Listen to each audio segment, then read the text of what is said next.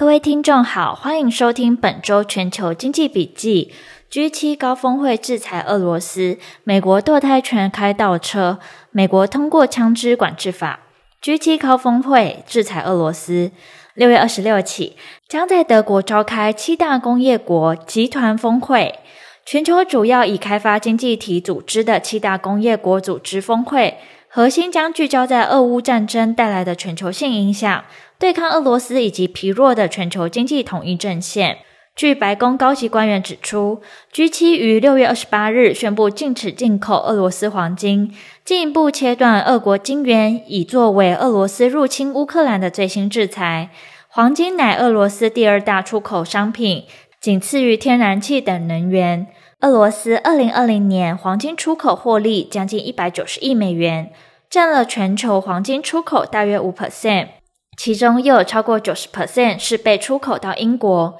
去年俄国黄金出口总值一百五十四点五亿美元，自出口黄金当中获利有数以百亿计的美元。若禁止黄金进口，将使俄罗斯更难降低西方制裁对财务的冲击。外界认为此举将使普丁失去战争所需的资金，也是民主国家借由经济孤立俄罗斯的最新措施。另外，G7 也计划要为贫困国家的全球基础建设项目筹措大约六千亿美元，来跟中国庞大的一带一路倡议相抗衡。美国总统拜登表示：“我们跟 G7 伙伴国一起，计划于二零二七年之前，全球基础建设投资中筹措六千亿美元。不同于中国的一带一路，G7 计划的资金筹措将主要来自于私人投资者。”白宫提到，从现在到二零二七年，美国政府将透过拨款、联邦融资和运用私部门投资，争取到六千亿美元的资金。G7 领袖预料将寻求展现统一阵线，一来只有必要将持续支持乌克兰，二来升高施压俄罗斯。但针对第二点，他们将希望避免实施可能引发通货膨胀。并加剧影响本国人民生活成本危机的制裁行动。美国堕胎权开倒车。六月二十四号，最高六月二十四号，美国最高法院正式宣布推翻一九七三年罗诉韦德案历史性的裁决，结束美国宪法在过去五十年来对妇女堕胎权的保障。美国最高法院大法官以五比四正式推翻罗诉韦德案。六名保守派的大法官中有五人都投下赞成票，首席大法官罗伯兹与其他三名自由派大法官则反对推翻早前判例。如今，全美至少有二十六个州被视为确定或可能严格禁止堕胎。美国前总统川普在二零一六年竞选期间就承诺将任命最高法院法官来推翻罗诉韦德案。而在他四年的任期里，也获得任命三名保守派法官的机会，最终成功让最高法院的保守派法官占据压倒性多数。川普虽然已经卸任，但在他任内提名的大法官让美国基督徒得到了他们想要的结果，因为联邦最高法院在六月二十四日做出的裁定，终结了全国原受宪法保障的堕胎权。在联邦最高法院作此裁定之际，川普正处于关键时刻，他有意再度参选，角逐二零二四年的总统大选。近期在共和党内的民调却出现下滑，未来川普的动向也备受关注。法案通过后，美国总统拜登愤怒指责极端意识形态的助长。美国总统拜登愤怒地指责极端意识形态助长的悲剧性错误，并请美国人民通过选举加以拨乱反正。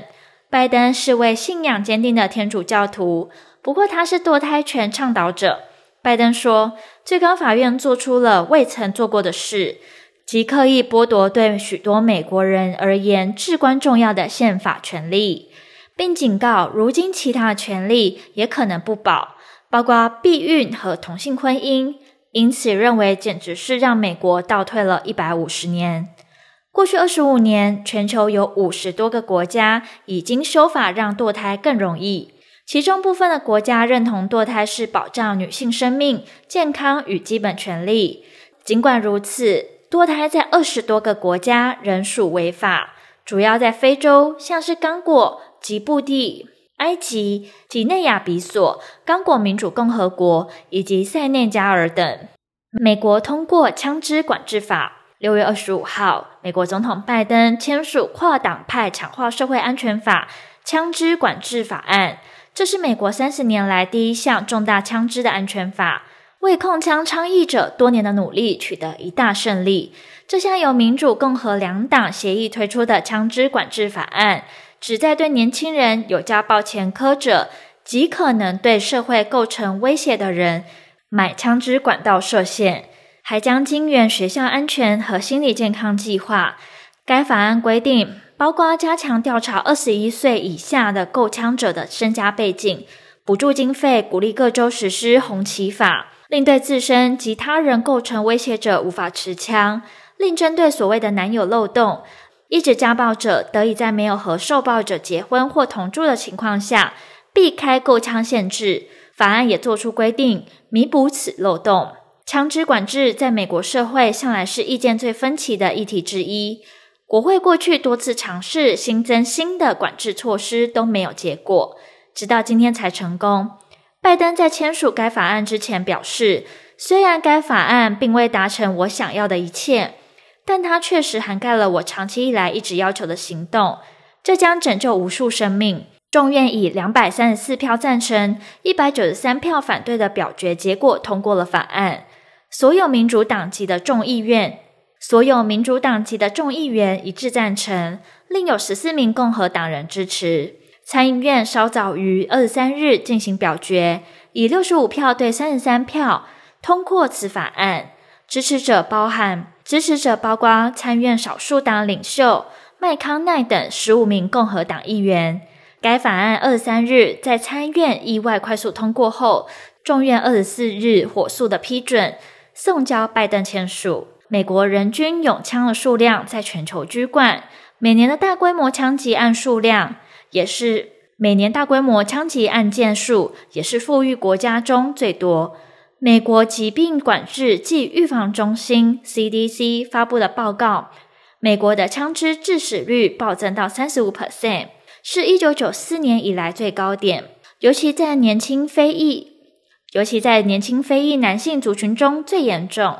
全国步枪协会作为美国最强势的枪支游说团体，号称最高法院的裁定对美国拥枪人来说是巨大的胜利，并抨击枪支安全法案毫无意义，只会侵犯守法公民的权利。而后续的市场走势仍需持续关注将公布的重要经济数据。本周全球经济笔记，我们下周见。